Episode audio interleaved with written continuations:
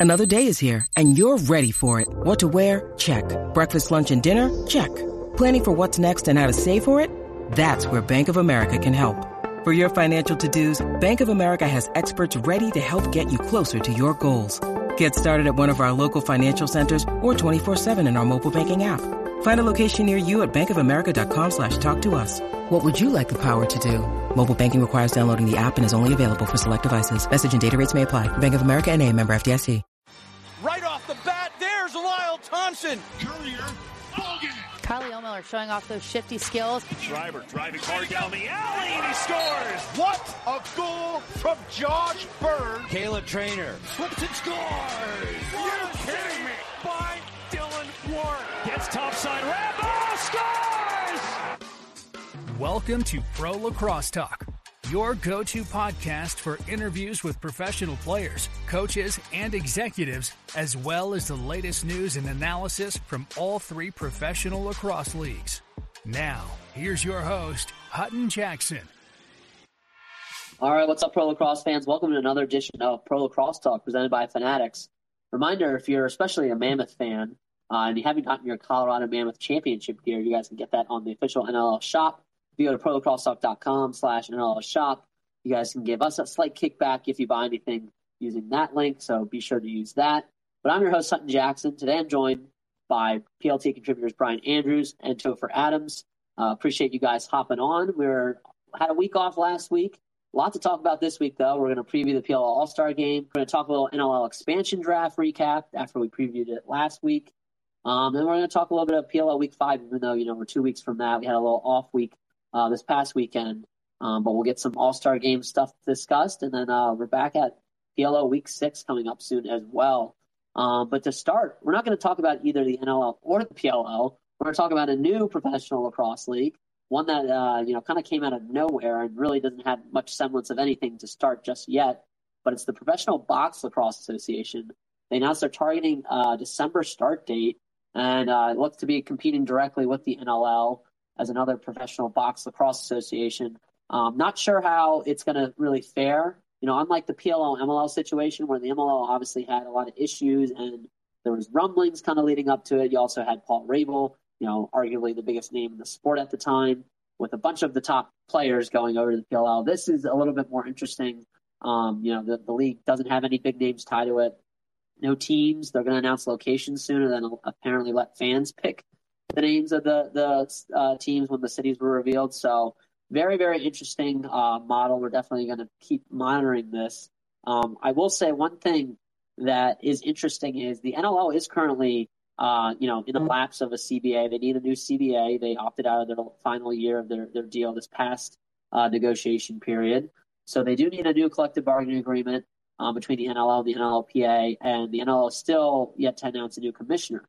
So I don't think the NLL is going anywhere. It's just finished up its 35th year, guys. I wouldn't be too worried about the NLL. I'm sure things will get going pretty soon. We have free agency coming up August 1st. Um, but it is an interesting time. You know, if there was a good time to launch a competing league against the NLL, it's probably no time, but the second best would probably be uh, right now. So, um, not sure how this is going to fare, but we'll, we'll, continue to monitor it. I'll just go with each of you. Uh, your thoughts on the Professional Box Lacrosse Association, um, just from what you've seen so far, and do you think you know it will make any waves in the professional box lacrosse scene? I'll start with you, Brian. Yeah, I feel like I could outline my feelings as mostly just kind of confused. Uh, I feel like it kind of came out of nowhere. The start date is like very soon. I don't even think they have a. The last time I checked, they didn't even have a Twitter account for this league yet. The marketing materials look very scrapped together. It's very unclear. They said they're going to announce cities, but like I'm skeptical about where they're going to play. Like where they're even going to play. Where are they exactly sourcing players from? There's some uh, confusing press releases about bringing that quote saying, uh, you know, bringing American players back to make this a really competitive league. Very unclear what that means. I think that was in Business Wire. Maybe we'll put it in like the show notes. I'll, I'll send I'll send Hutton you the link to that. Uh, but very confusing all around. I'm excited, but like you said, Hutton, mostly I'm I'm confused because there's not really a huge need for this, especially since we already see players kind of not like internally well yeah maybe internally conflicted about playing for the PLL versus the MSL like it feels like there's already so many leagues floating around and with so many of the bigger leagues getting production broadcast deals even the MSL has announced a smaller uh, broadcast deal it feels like the the amount of market share that a new league can capture is very small currently so it's a lot of unanswered questions and their timeline is really short so I, I'm I really don't know what to think and I'm kind of excited to see how it goes because alternate or competing big professional sports leagues have been very popular recently, and very few of them have gone that well. So I'm I'm very excited to see where this ends up going. You know, absolutely. It's interesting too that it's actually going to be um, ran by former NLL commissioner John Livesey uh, Jr. and then former Rochester Nighthawks owner Steve Donner.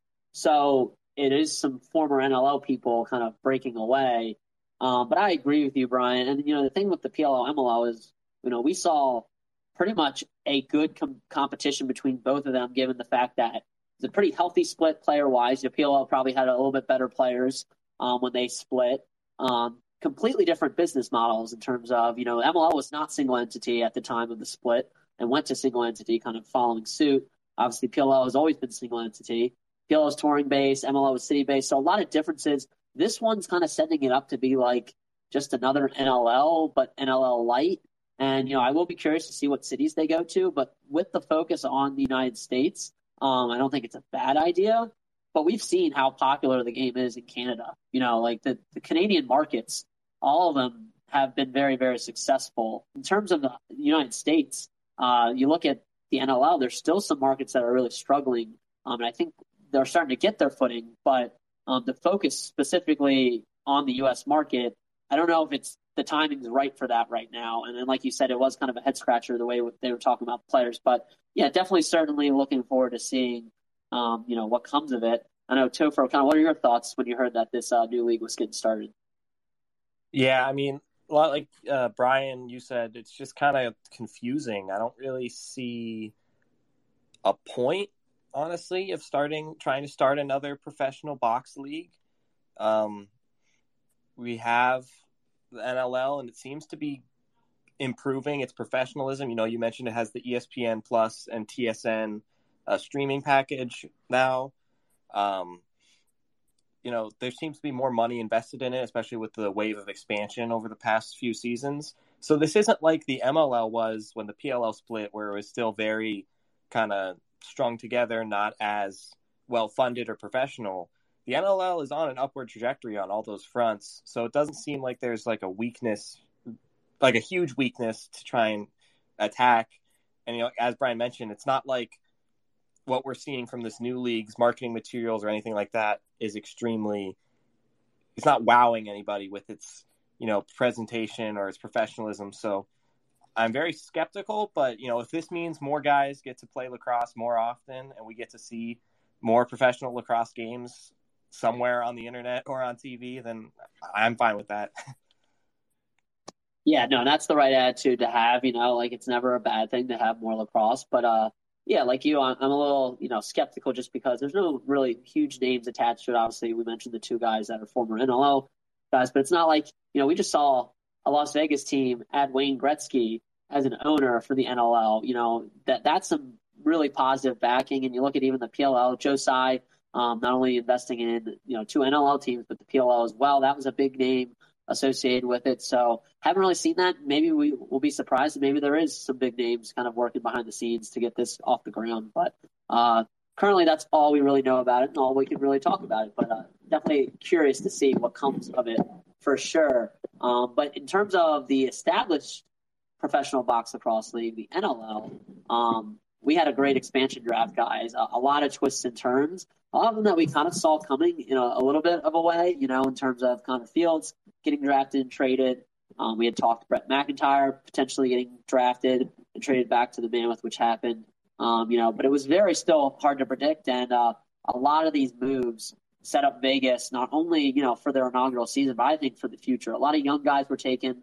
Um, surprisingly, not really any big stars, but then again, you know, when an expansion draft happens, a lot of those big stars are off the table because they're protected. So not too big of a shocker, but um, I really liked a lot of the Las Vegas moves. I thought the Connor Fields trade was a great win-win for both Rochester and Vegas. So, uh, you know, Connor Fields was drafted. He was the band's player drafted, and they ended up flipping him right away to Rochester for a handful of future picks. Um, and in return, they get Charlie Bertrand um, back, and then Riley Hutchcraft, who they also drafted from Toronto, is going to Rochester as well. So very, very interesting um, to see that those guys uh, get drafted and then flipped right right away, and to see Rochester be the team. He stays in the upstate New York area, but uh, as a member of the Rochester Nighthawks, and I think that's a big gift for him, uh, for them, um, and big for him too to stay up in upstate New York. But um, they added another star to this young team that showed some some bright spots, and I think they're a team that's going to really surprise some people next year.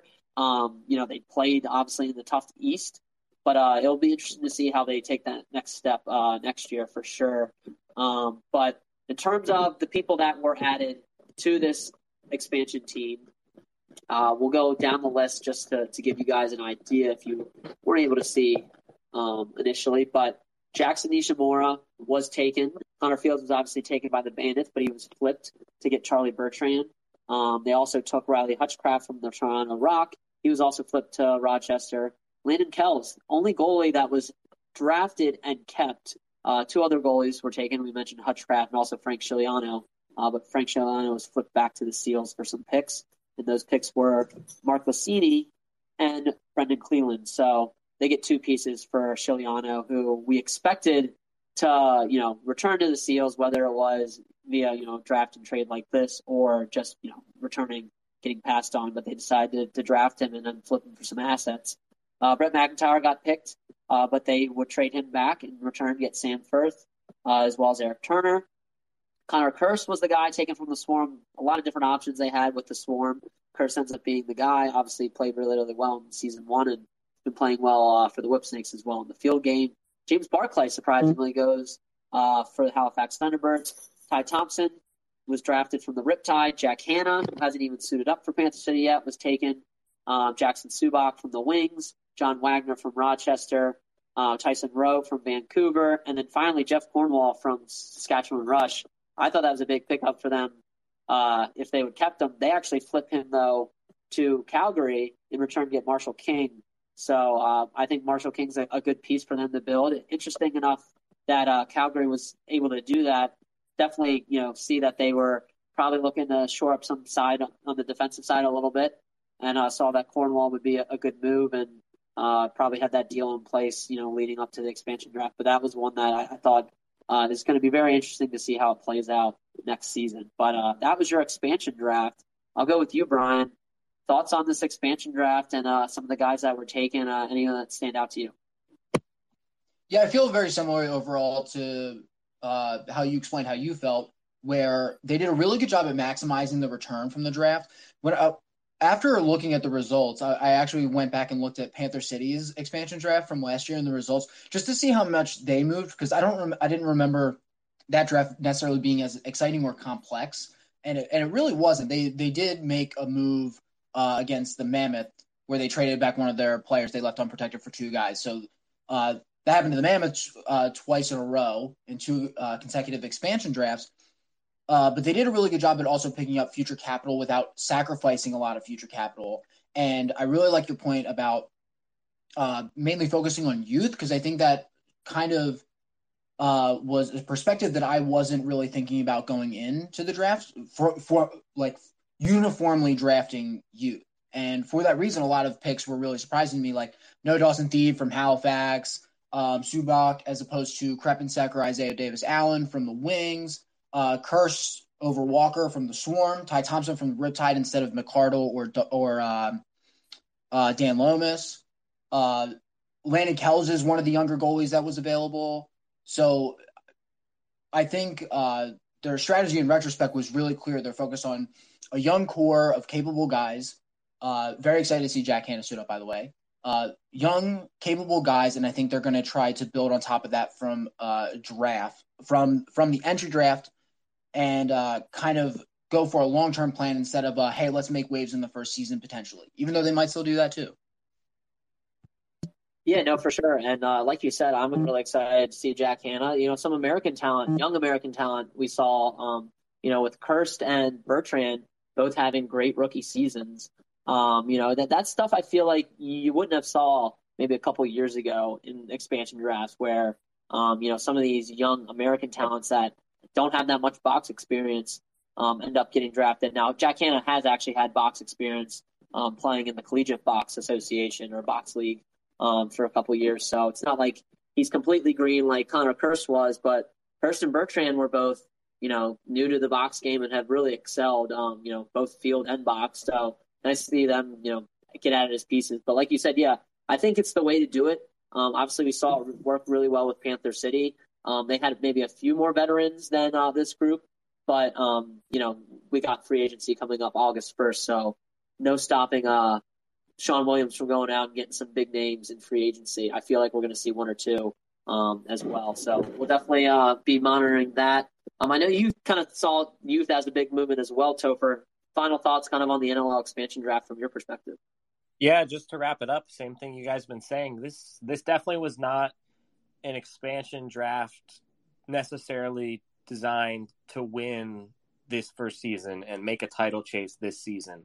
At least not in this phase of roster building. They targeted guys who are going to probably be a part of this group for the next, you know, 5, 6 years. That's probably their intention with some of these dudes, you know, like Jack Hanna, like Bertrand, you know, these are guys that aren't here just to try and win in the next three seasons. These are long term pieces to kind of set up a foundation for the Vegas franchise so that they have some something to build upon in this next era of the National Lacrosse League. No, absolutely, and we're certainly looking forward to see them take the floor. You know, this uh this winter. Um, you know, as long as long as everything goes according to plan, and free agency is right around the corner, guys. So that's definitely going to be something. We saw a crazy free agency last year. Um, you know, especially given the fact that there was a, a one year hiatus essentially. But uh, I'm sure we're going to see some other shakeups come this off season as well.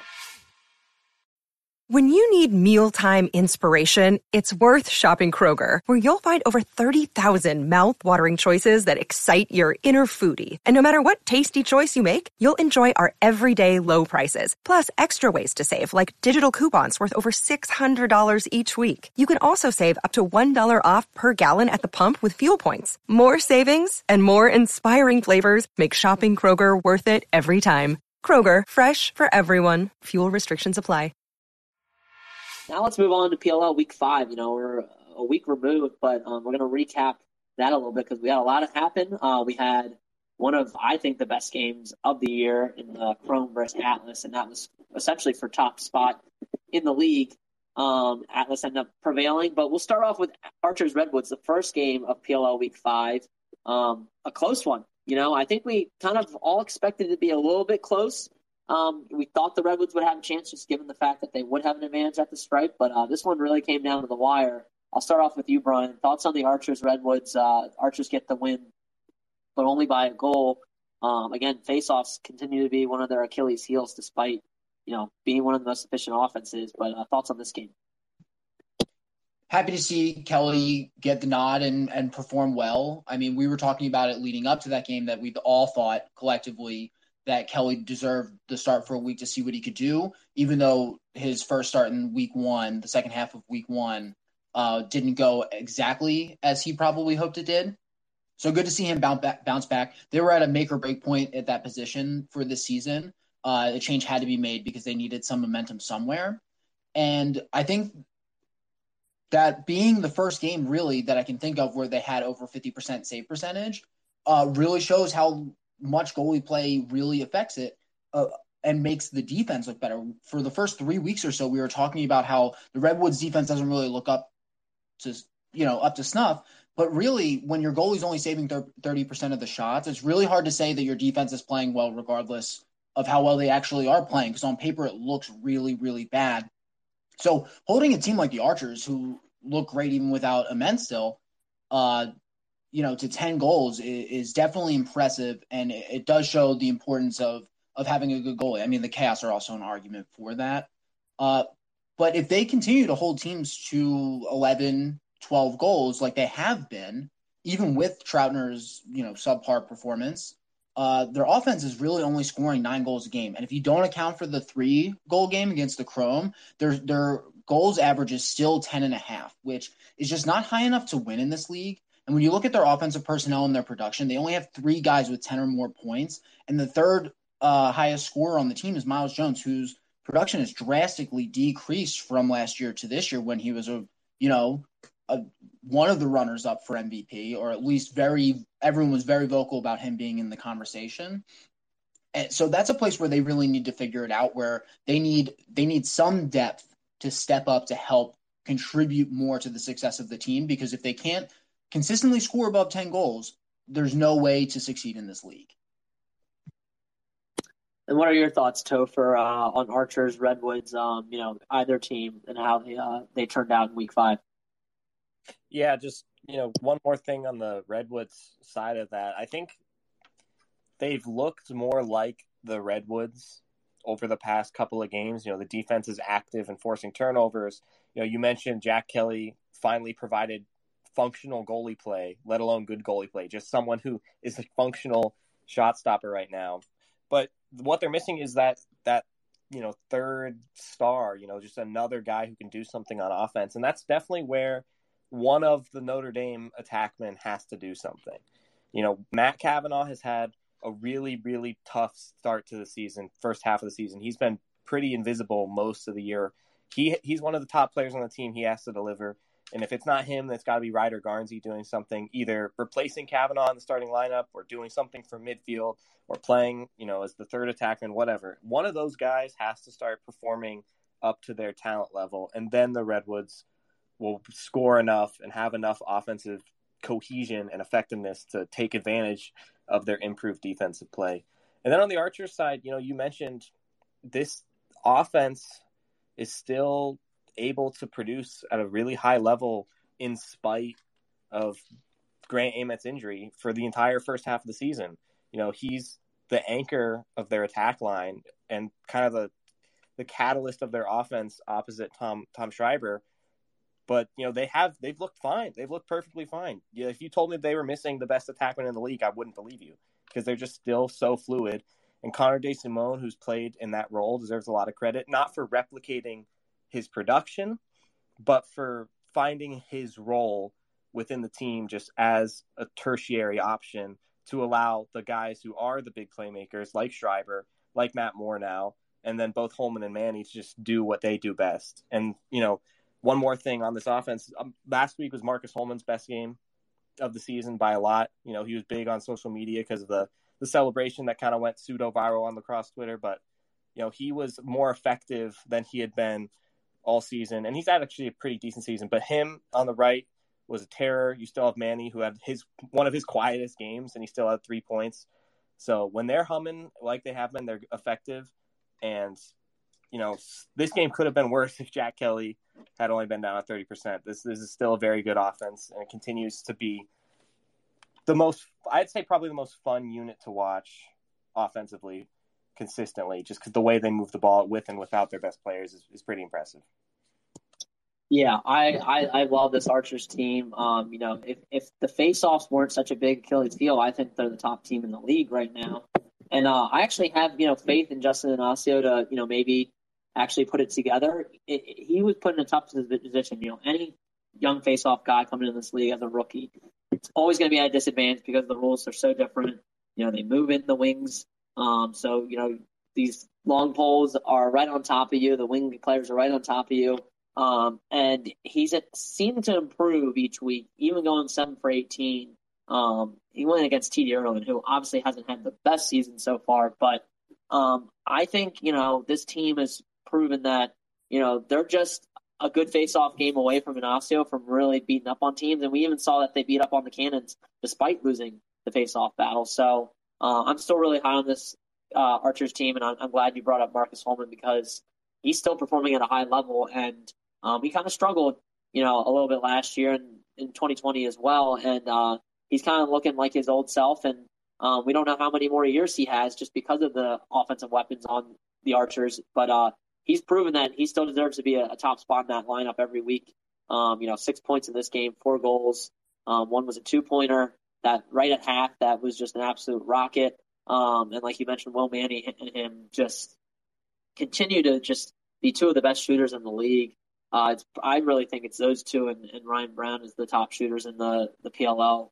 Um, and they continue to do it week in and week out. And uh, Marcus Holman does it in a variety of different ways. You know, Will Manny can score in a variety of different ways too, but we, we know he's a little bit closer to that lefty 10 yards out type of shooter where Marcus Holman's doing it right side, left side, middle of the field, you know, kind of all over. Um, but I did see some some positives from the Redwoods. I think Charlie Bertrand's been looking a lot uh, like looking like a real key piece to this offense. Um, and you know, you look at Rob Pannell had four assists. Um, he made the defenses respect him a little bit more this game, um, and I think that's big for kind of unlocking this offense. But yeah, like you said, still too quiet from Kavanagh, um, as well as Sergio Perkovic, 0 for 7 shooting. I mean, he's got to get involved more. Um, to see him just kind of really, really not perform at all so far. He, he only has one goal. Uh, or sorry, he only has a he has a, a two point goal and a one point goal. So he only has three points um, off of you know those two two goals essentially because one was a two pointer. Um, that's not enough. You know they need to get him involved more, um, and he needs to shoot better. So um, definitely some some woes that they got to work out. Um, but is positive seeing Jack Kelly. I, am glad we saw him start. I think he needs to be the starter going forward until you see anything change. Troutner could still be the guy of the future, but I think it's a kind of a whipsnake situation of last year where, you know, you've given Troutner enough of a leash now. Time to go ride with Kelly, kind of like they did with Phipps. So um, certainly, I think that's the way to go. But we'll move on to Chrome Atlas, um, and I'll go with you, Topher. Thoughts on this game uh, with the Atlas and the Chrome, um, and what was a, a real barn burner late in the game?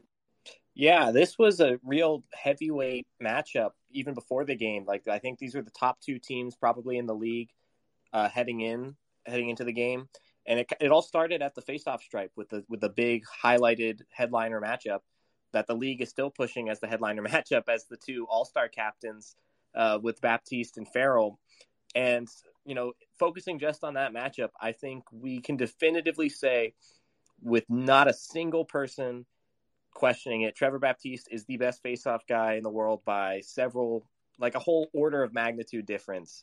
Because while he was healthy before he got the lower body injury at the end of the game, I think he was like 70, 80% against Farrell, who was coming into the game easily second best percentage wise in the league. So he's just such a monster. And if he's healthy the back half of the season, he's probably the MVP of the league. But really, that whole game was I, I don't know. It's just a really fun lacrosse game. The Chrome are a really fun team this year. Uh, they have a lot of grit. I think they're probably the grittiest team in the league, which isn't surprising given it's a Tim Soudan team and they still have that Rochester Rattlers energy, even as a lot of those guys have moved on from pro lacrosse. And, you know, they fought hard and the Atlas are just probably the best team in the league right now. And they showed it by holding on for that victory. Yeah, this was a phenomenal game, and you know, you never just knowing what the Chrome were able to do through four weeks, never felt like they were out of it, even when they were down 11-6 at halftime. Um, you know, I, I kind of you know just felt like I'm like this Chrome team is going to come out strong. Sure enough, they to make it a game, and uh, it was back and forth throughout that third and fourth quarter. Um, after they went on that run to kind of tie it up, and then um, you know, this Atlas team, though, this offense finally got going again, which was nice to see against uh, a capable defense like the Chrome because we saw them go up against two pretty weaker defenses in week one and two, light them up, and then week three and four struggle. Um, so they looked much better this week. Um, you know, I still think the Chrome defense is in great great shape despite you know letting up those many goals against this Atlas team. You know, it's tough to do when you're playing Chris Gray, Jeff Teat, and Eric Law, three of the best you know attackmen in the league right now. So um, certainly thought they did a, a good job, kind of keeping them in check as much as you could. Um, but nice to see the Atlas uh, offense again kind of get going and uh, Jeff Teat deliver um, another good game. Um, I thought he played well in week four as well. Really, week three was the only game that um, really left a lot to be desired. But what about your Atlas, Brian? What, what do you think about this game? Totally agree with Topher about everything he said about the face-off, and I'll round back to the face-off at the end of my little weekly diatribe about the Atlas. Uh, you mentioned the um, the fact that the offense felt really alive again, and I agree with you. And I think a lot of it had to do with uh, the different style of the Chrome defense relative to that of the Archers defense. Where I brought up after they played the Archers, and we were going into the the Chrome matchup. uh, that the Archers were just firing immediately as a, uh, they were sliding immediately to disrupt the initiator of the dodge, and the Atlas midfield particularly were not handling that very well. They were retreating from the slide as opposed to redodging or finding an open man or moving the ball or something. It really slowed the offense down. They had like ten goals that game.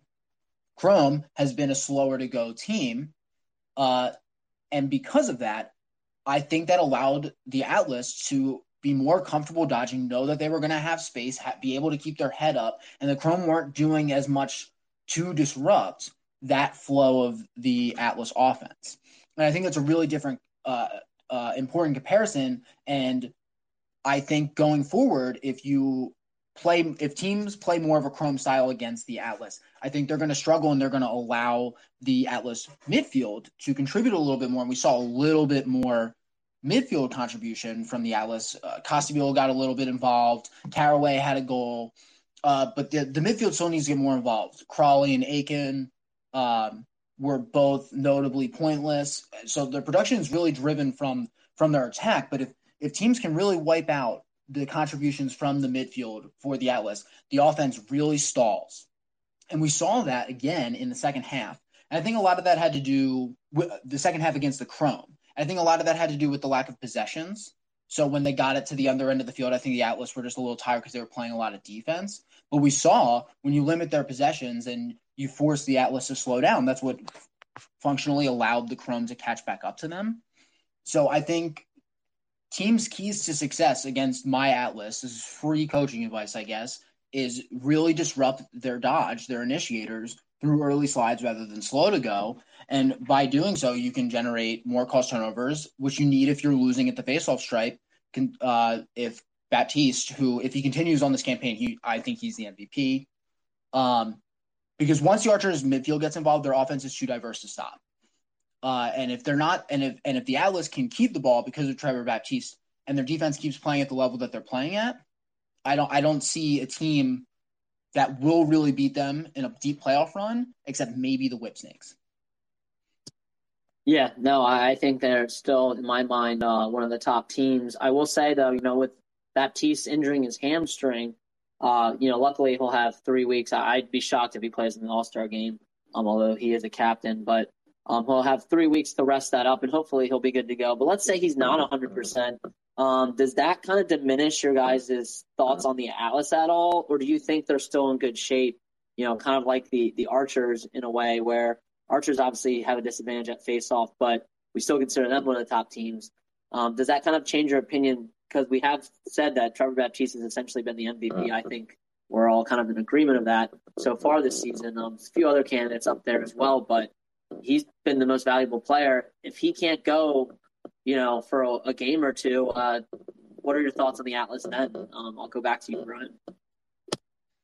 I do think I think it complicates it a little bit. I think the most complicated part of it is the Atlas aren't really a team that have a got a pole, for example, that they could send up with a lot of experience at the stripe to kind of try to shut down like Farrell, for example, and stop teams from getting transition off of the faceoff, which I think would be paramount for them being able to stay in games. Because once once the faceoff equalized in the Chrome's direction, which was the one of their like keys to success. If Farrell could equalize at the stripe, the Chrome could stay in the game essentially, and that's what we saw happen. Once he equalized, they caught back up if Baptiste's out of the lineup and they and they're not they aren't having success um, at the stripe, I don't think they have like a disruptor guy like a messenger or a CJ Costabile to go out there and really shut down or really limit the effectiveness of a Farrell or a Nardella, or if Ierlan really, you know, gets hot in the second half of the season, those people are those teams are going to be uh, really tough for the Atlas to keep up with on from an offensive pace. No, I, I, agree. You know, I definitely would be, uh, you know, have some concern. Um, although I do think this offense can still perform. You just you lose some of that those possession advantages, you know, that they had. Um, that's essentially why they beat the Archers. Um, might be a different story if the Archers would have won a few more faceoffs. Uh, thoughts for you, Topher, you know, if Baptiste isn't completely healthy um, when they come back after the All Star break, um, do you still feel very strongly about this Atlas team? Um, or does it kind of make another team kind of uh, more a favorite in your eyes? Yeah, kind of to use the Archers comparison, for example, you know, they don't have a good, uh, super effective face-off strategy, and they don't typically win close to 50% more often than not. But they very rarely give up that quick transition that Brian was talking about. And that's because they have the poles to kind of muck it up either from the wing or at the stripe. And that's where Graeme Hossack and Jared Conners and Scott Ratliff are so valuable for them in between the lines is that face off, how they can just muck it up and prevent any real transition opportunities. So that's what the fear is with Atlas because they don't have that guy. They have I, I, they have Phaup, I believe, right from Syracuse as their backup. Yeah, so maybe he's good. We don't know. We haven't seen him play in the PLL yet. He was pretty decent uh, in the ACC this past season, so maybe they could still, you know, fare pretty well the way uh, Zach Tucci has for the Water Dogs without Jake Withers. So if he's like that 45, 40% range and he's just not, as long as he's not getting smoked, I think they'd be fine. But I do worry a little bit that they can give up that easy transition, those quick two for ones that you get without a Graeme Hossack at the stripe, just kind of limiting any chance of transition. Yeah, no, for sure. And, uh, you know, I will say uh, CVR, Cade Van had a hell of a game uh, this game, as well as Craig Chick. So, um, it is nice that they have those two poles that ha- it does if Baptiste isn't ready to go, um, and they do have to turn to you know maybe Phaup to um, face off. They at least have those two guys that can run at the wings if needed, um, and give them a much better chance of at least mucking it up. Um, but yeah, definitely concerned a little bit. Um, but nice to see Trevor fight through that injury. Um, you know, you never want players to get injured worse fighting through injury, but clearly, you know, he kept it going, and that was kind of the difference maker in the game for them to, to win, even if he did start to falter a little bit down the stretch. So um, I can't wait for a rematch of this game.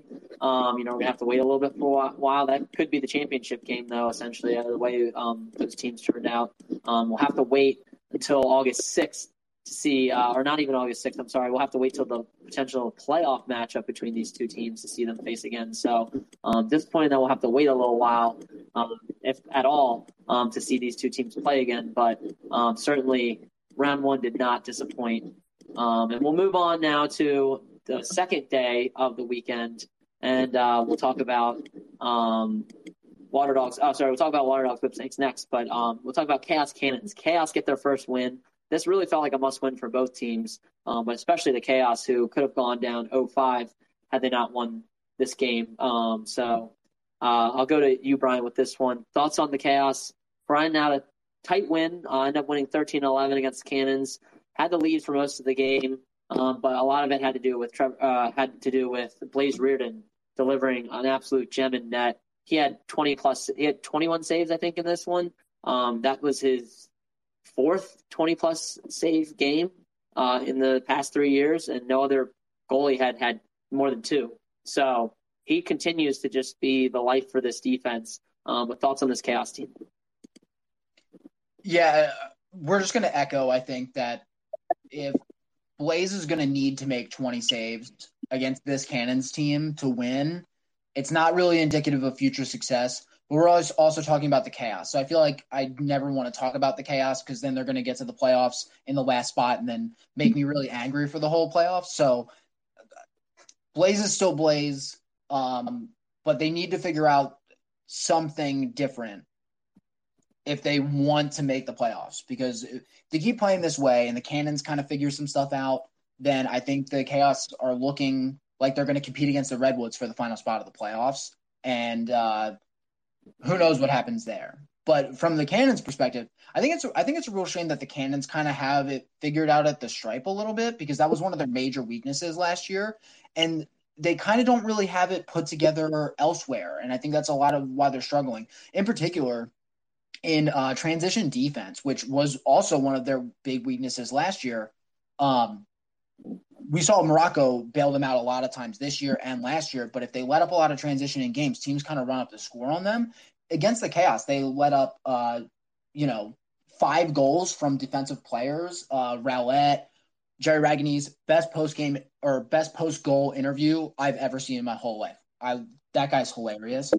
Uh, but Rowlett, Ragonese, Costabile, and Patrick Resch those are just four goals from pretty defensive guys that definitely came in transition. Um, let alone any offensive players that scored off of fast breaks or whatever. So that's something that they still really need to figure out. And I feel like they're just consistently not making adjustments to account for this major weakness of theirs. And if Marrocco is not having a you know a 65% save percentage day, I, I don't see the formula for them to win, particularly against more high octane teams. Dare I say NASCAR offenses like the Atlas or the Chrome? You know what I mean? It's the problems aren't going away, and I feel really bad because Stephen Kelly's really having a good year, and I hope that the Cannons really capitalize off of it because it was one of their bigger pickups in the offseason. Yeah, I, I think you really hit the nail on the head, especially with this defense not, um, you know, playing to the level that it needs to. Um, and obviously, they've been kind of rotating a bunch of guys in through. We, have seen Brody Merrill in and out of the lineup. Um, but like you said, kind of two sides of the same coin with the Chaos Cannons. Um, Cannons are a team too that have relied heavily on Nick Marrocco, and he's kind of put up Blaze esque performances. He had a 19 save uh, game earlier this year, and uh, if he's not doing that, they're going to struggle. You know, he's kind of keeping them alive, and I, I, agree with Stephen Kelly. You know, he had another point in this one, 12 for 20 at the stripe. Um, you know, he has done what he needed to do for this team, but they're just not getting consistent offensive production. Um, and uh, despite you know adding, I, I feel like the, weird thing about the Cannons is, to me, they look like potentially the worst team in the league at some stretches, but they do seem like they're getting better for the most part. Not necessarily on the defensive end, but they're starting to put it together a little bit, I guess, with the offense. I don't know. They're picking up some guys. You know, they picked up Donville was a big pickup. Bubba Fairman's playing well for them. Asher Nolting's been looking good. So I think the future is kind of bright for the Cannons. I just don't know if they have enough to kind of hang in these games. It's almost like they're that they have a lot of young players that look promising, but the veteran edge that some of these other teams have, like the Archers, just isn't there for them. Um, you know, you can't really quantify that, but it just that's kind of a testament to why they've been losing a lot of these close games, with the exception of the Archers game where they got blown out. Um, they've lost a lot of close games where they've even had the lead going into um, you know second half or uh, you know late games and kind of relinquished that. Um, this was a little bit of a different story, but they they had a good shot at beating this chaos team and kind of let them uh, you know just kind of just never went out and seized the game like you wanted them to.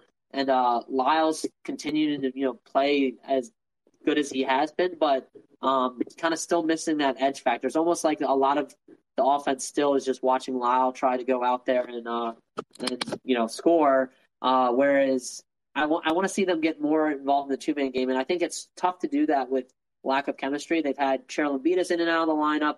They've had uh, obviously added Donville, um, even though Bomberry was you know in the lineup a little bit. Shane Jackson was in the lineup, so I feel like Coach Quirk is doing a good job of trying to get a bunch of different guys experience, and that'll pay off long term. But now we're already at week six. We're at the All Star break. It's tough to do in this league. Like you know that kind of could work in the MLL when you had a little bit more games um, to kind of get people you know some more chemistry. But now you're one and four.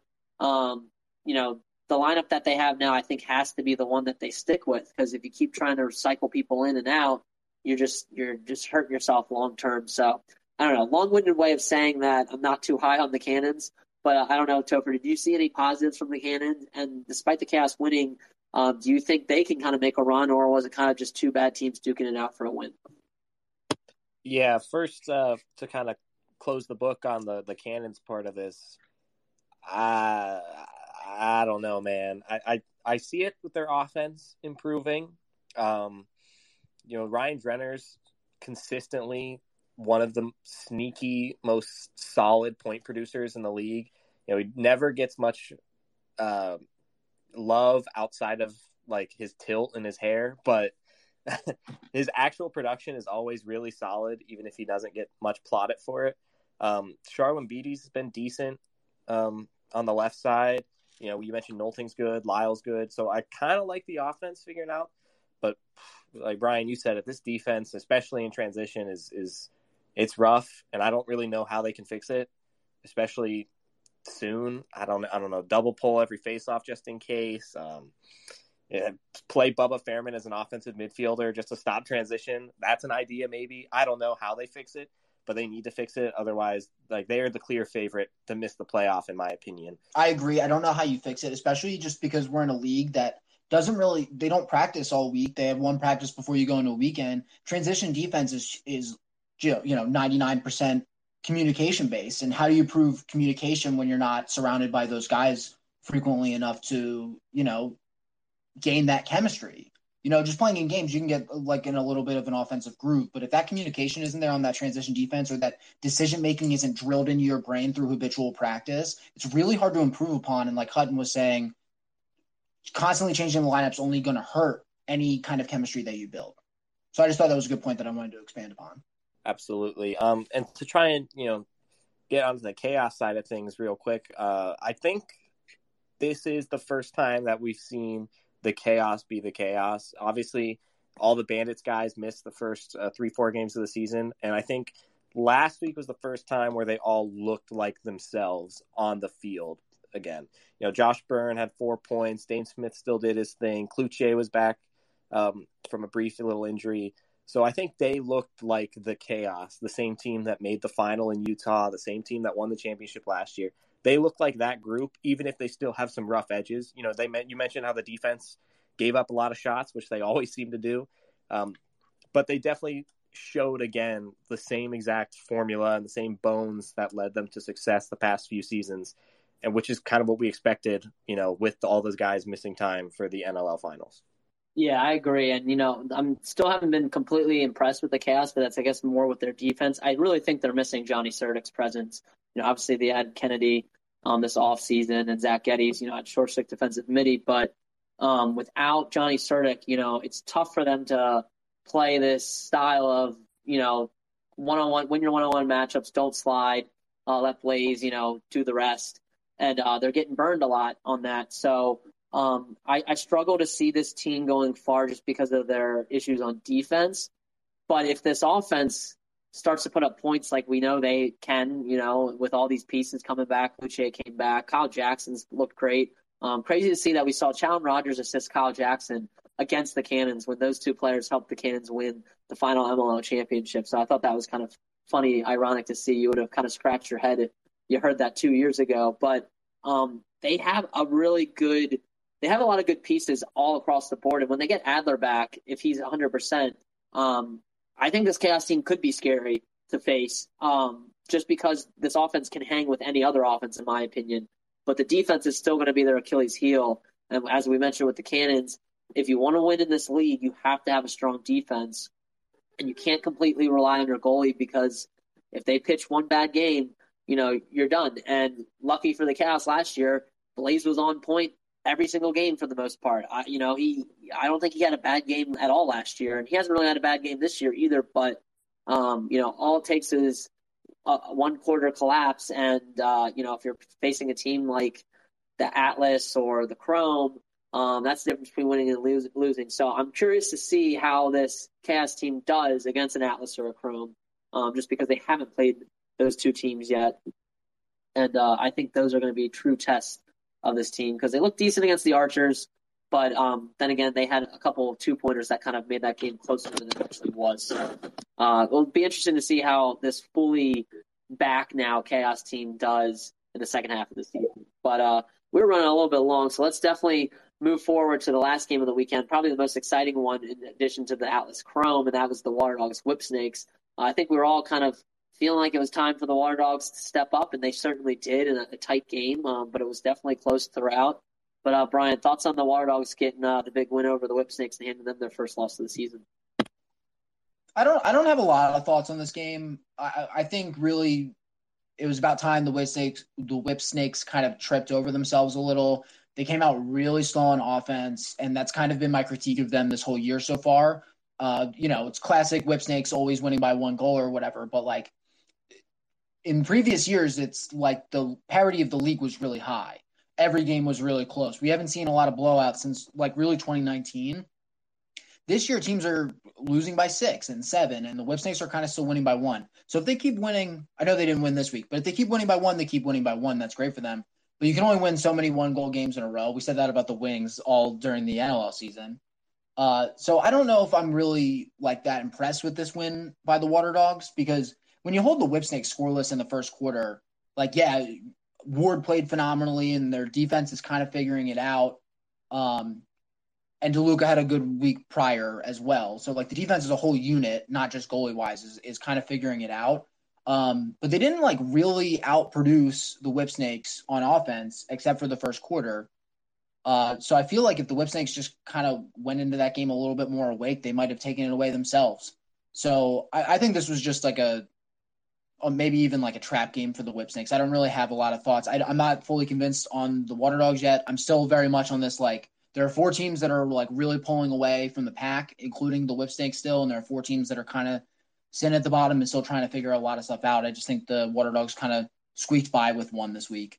Yeah, I, I, do agree with you. I think the Water Dogs are still maybe not there yet, but what I saw from this team is I, I think they can be a contender. Um, given the fact that they put up a good game against the Whipsnakes, haven't been I haven't completely been super impressed with the Whipsnakes either, but um, they do have the pieces and if Tucci can continue to play well at the faceoff stripe and give them a shot, this offense can be one of the best in the league. And you have Kieran McArdle and Michael Sowers, both top 10 in points um, so far. You know, we'll get to all star snubs. Kieran McArdle should be an all star, in my opinion. Maybe not a starter, but definitely a reservist. Um, but, um, you know, this defense finally put together, I think, a complete game, both on the short stick defensive midi side. Matt Wichers looked great. I know Joe Keegan's talked at length about how well he's been playing. Um, Higgins is doing well for them. You know, the, the issue of him being out of the lineup has kind of solved itself with these two young guys playing so well.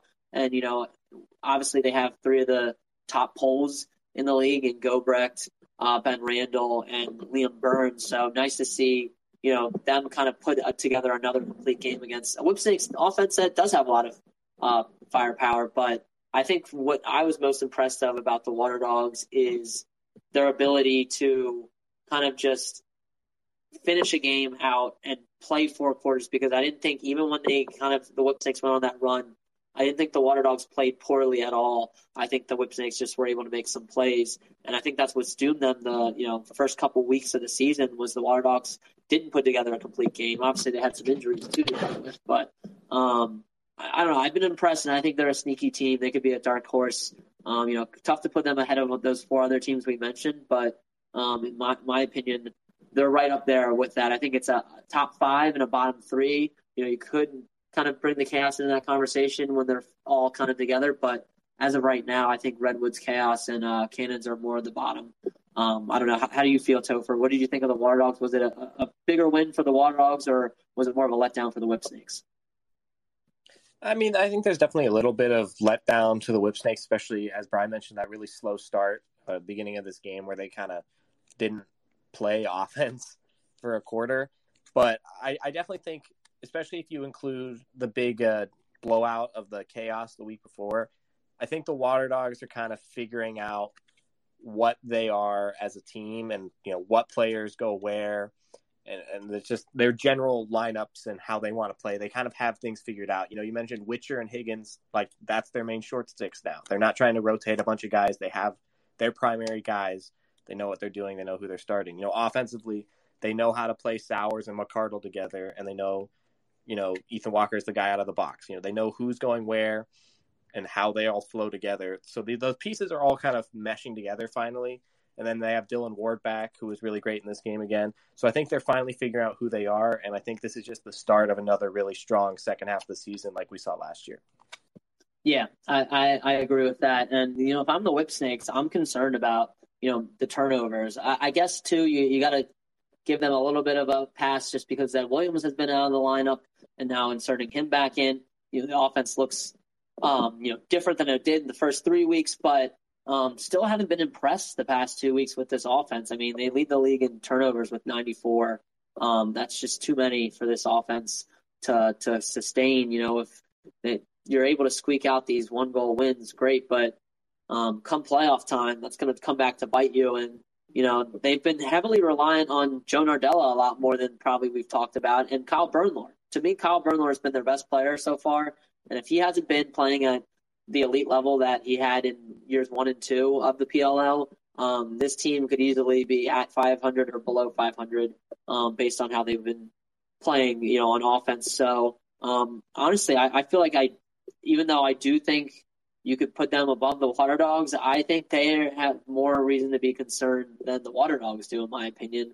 Um, you know, might be a hot take there, but I just think the Water Dogs offense has played much better, and I think their defense, although hasn't played great to start the season, is starting to get to form where the Whip Snakes offense hasn't looked any better than it did week one, in my opinion. Um, and adding Zed definitely helps, but they really got to figure it out. I think the fact that they didn't trust Jake Carlson was kind of a head scratcher because, you know, I highlighted that he had had a hat trick in the past three meetings against the Water Dogs, had a sock trick in the last game, you know, earlier this year uh, when they played the Water Dogs. So kind of interesting to see him left out of lineup against a team that struggles actually to defend on the doorstep. But um, overall, big win for the Water Dogs, and uh, I'm not too worried if I'm the Whip Snakes. We're four and one, but I do think they need to take this this break to kind of figure out what they want their personnel to be on offense. I think you know, again, kind of like the Cannons time, time to experiment is over. You know, you run guarding from the box, or you running from attack. You know, what what's the plan? Like, is it back to being Zed and Rambo, and then you get Gutterding maybe on the lefty? You know, I, I don't know. They got to figure it out though. Um, and uh, you know, maybe you get Brian Cole more involved, but so far it, it just still hasn't looked too uh, too great from the Whip Snakes, and uh, you know, offensive efficiency wise, they're they're one of the worst ones in the league so far. So can't rely on Bernlohr again. Kind of back with the Blaze thing. You can't continue to rely on your goalie to kind of bail you out of games, and uh, you know he's certainly played well through five games so far, but. Um, all it takes is one letdown. But those are our thoughts on week five. We will do a little brief All Star game preview. Um, not much to say, you know, it's just a fun game. But did you guys have any snubs um, whether it be a guy that you know is a reservist and should have been a starter, or a guy that just completely missed the All Star game altogether. I'll go with you, Brian. Thoughts on the All Star game rosters? Uh, maybe give yourself, uh, give everyone what your roster was, or some top picks from your uh, ballot, and uh, who you like, you know, going into this All Star game. Uh, yeah, I'll list. My, I can list mine off really quickly. I will preface by saying that I voted after week three, and I didn't recast the ballot to reflect weeks four, and I think voting closed before five. But after week three, this was mine. It was Manny, Teat, Nichtern, Schreiber, Heningburg, Anderson, Giles Harris, Van Raaphorst, Manley, Baptiste, Logan, Costabile, and Concannon. Not a lot. Not a lot that I would change. There are a couple people that I would change after after weeks four and five, but not too many. Um, from a snub, I, I think the two starters of the All Star game should be Concannon and Bernlohr. I think they're just playing better than everyone else on average. I mean, the stat sheet says that too. You, I mean, I know Blaze has you know 20 plus save games, but uh, I don't think he's played as high of a level as those two goalies every week so far. Uh, so I think that I think that's a starter snub for me. Uh, Concannon not being the starter, I think he's earned it, especially coming back from a really brutal injury. Uh, so I want to give him a shout out. Other than that, I, I think uh, really I, I'll let you. I don't want to steal anybody else's, but my sneaky one that I don't really have that big of a gripe with is, uh, you know, I think Craig Chick is just eternally underrated in this league, and I hope Adam hears me say that. He probably loves how much I'm talking about him this year. Uh, but also Scott Ratliff. You have Ehrhardt and Costabile, and Costabile got a lot of votes. I even voted for him. I just said that after week three he's been playing really good defense. He's doing been doing a lot of the intangibles really well. He's really stood out in the chaos defense, in my opinion. And then he had that like five point game, and he's been great in transition. Aside from that as well, um, and at the stripe when they've needed someone to go up there uh, after a violation or something. So he's kind of been like the guy for them. Uh, but uh, Craig Chick and also Scott Ratliff have been really keeping up with Michael Ehrhardt, who's like the perennial, you know, just automatic every year LSM of the year. Would have loved to see Craig Chick or Scott Ratliff get a nod over maybe one of them. I think maybe instead of Ehrhardt for one year, just you know to mix it up a little bit, and they both deserve it too. So that's why I'm bringing them up. Yeah, no, I, do think Craig Chick has really flown under the radar for sure. Um, and uh, yeah, I don't have too many qualms with it. It's tough to be you know too upset about All Star rosters. Um, you know, it's, it's supposed to be fun, but like I mentioned, Kieran McArdle not being on a roster as uh you know as an all star is, is kind of a head scratcher just given how much production he's had so far uh, this year. But my my roster, I actually you you were able to technically vote still in week five. They closed at midnight of the final day, and because I'm a psycho, I put in my ballot an hour after the final game. Um, so Um, not much change though from week four when I originally kind of did a ballot. Uh, the person that I did add to the defensive side was Cade Van Raaphorst after that week five performance. Um, but I had Jeff Teat, Will Manny, Brendan Nichtern. Probably could have maybe put Wisnauskas, but I feel like Nichtern has been a little bit more to that offense um, through five weeks. Although Wisnauskas, you could easily make a case for him still.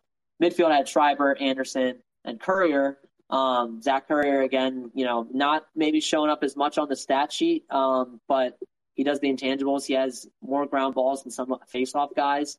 Um, really thinks he should be deserving of being an all-star. So he's maybe a reservist that I think should be a starter, but not too upset about that because he is an all-star.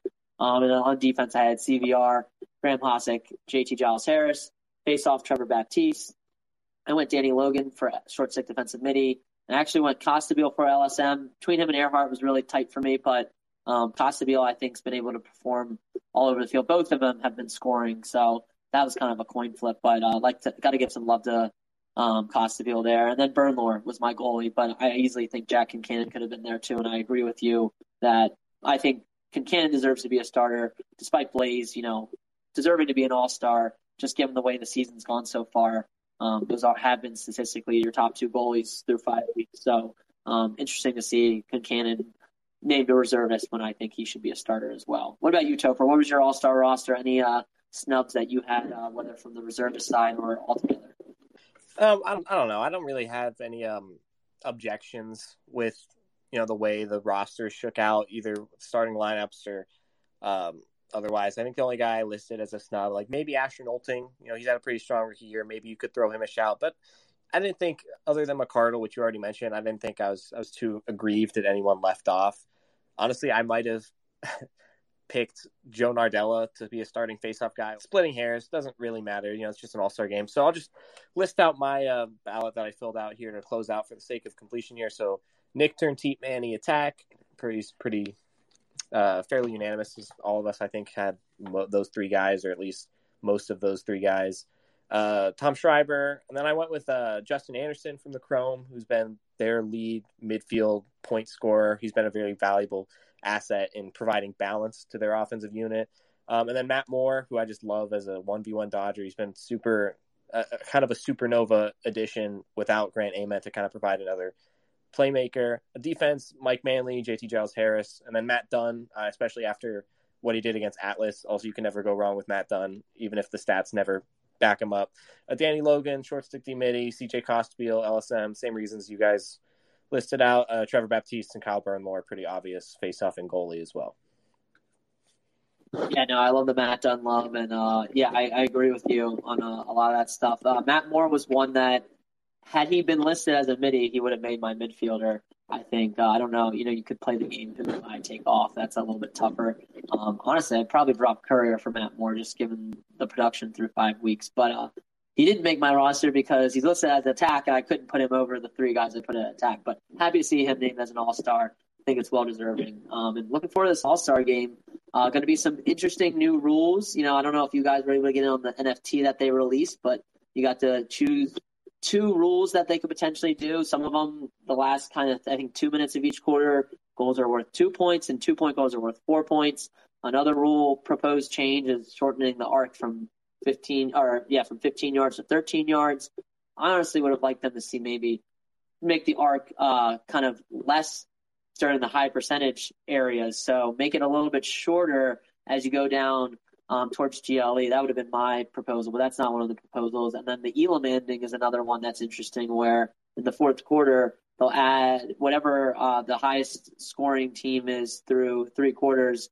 Um, they'll play to uh, whatever five goals in addition to that score. So if it's a 12 to 10 game uh, going into the fourth quarter, they'll play to 17. So I think that's an interesting one that um, I would like to see, just see how it plays out. I don't think I'd ever like seeing that actually implemented, but it will be interesting to see. And then one I think they've done in the past where goalies actually initiate um, the next possession after a goal, uh, kind of like the sixes format is another one. So we'll see which uh, the two rules are chosen based on the fans for this All Star game, but should be a fun one to watch in Boston on ESPN two, I believe, and the skills competition will be up there as well. Um, actually on ESPN, so we get to watch it on ESPN main channel. So definitely looking forward to that. But um, appreciate you guys both hopping on, talking NLL, NPLL, and a little bit of the Professional Box Lacrosse Association as well, even though we don't know much of it. Um, and definitely, if you guys tune in a little bit late, we'll have this up on our podcast format. You can also re-listen to it on Twitter Definitely subscribe to the podcast if you don't already. And tune in next time to another episode of Pro Crosstalk.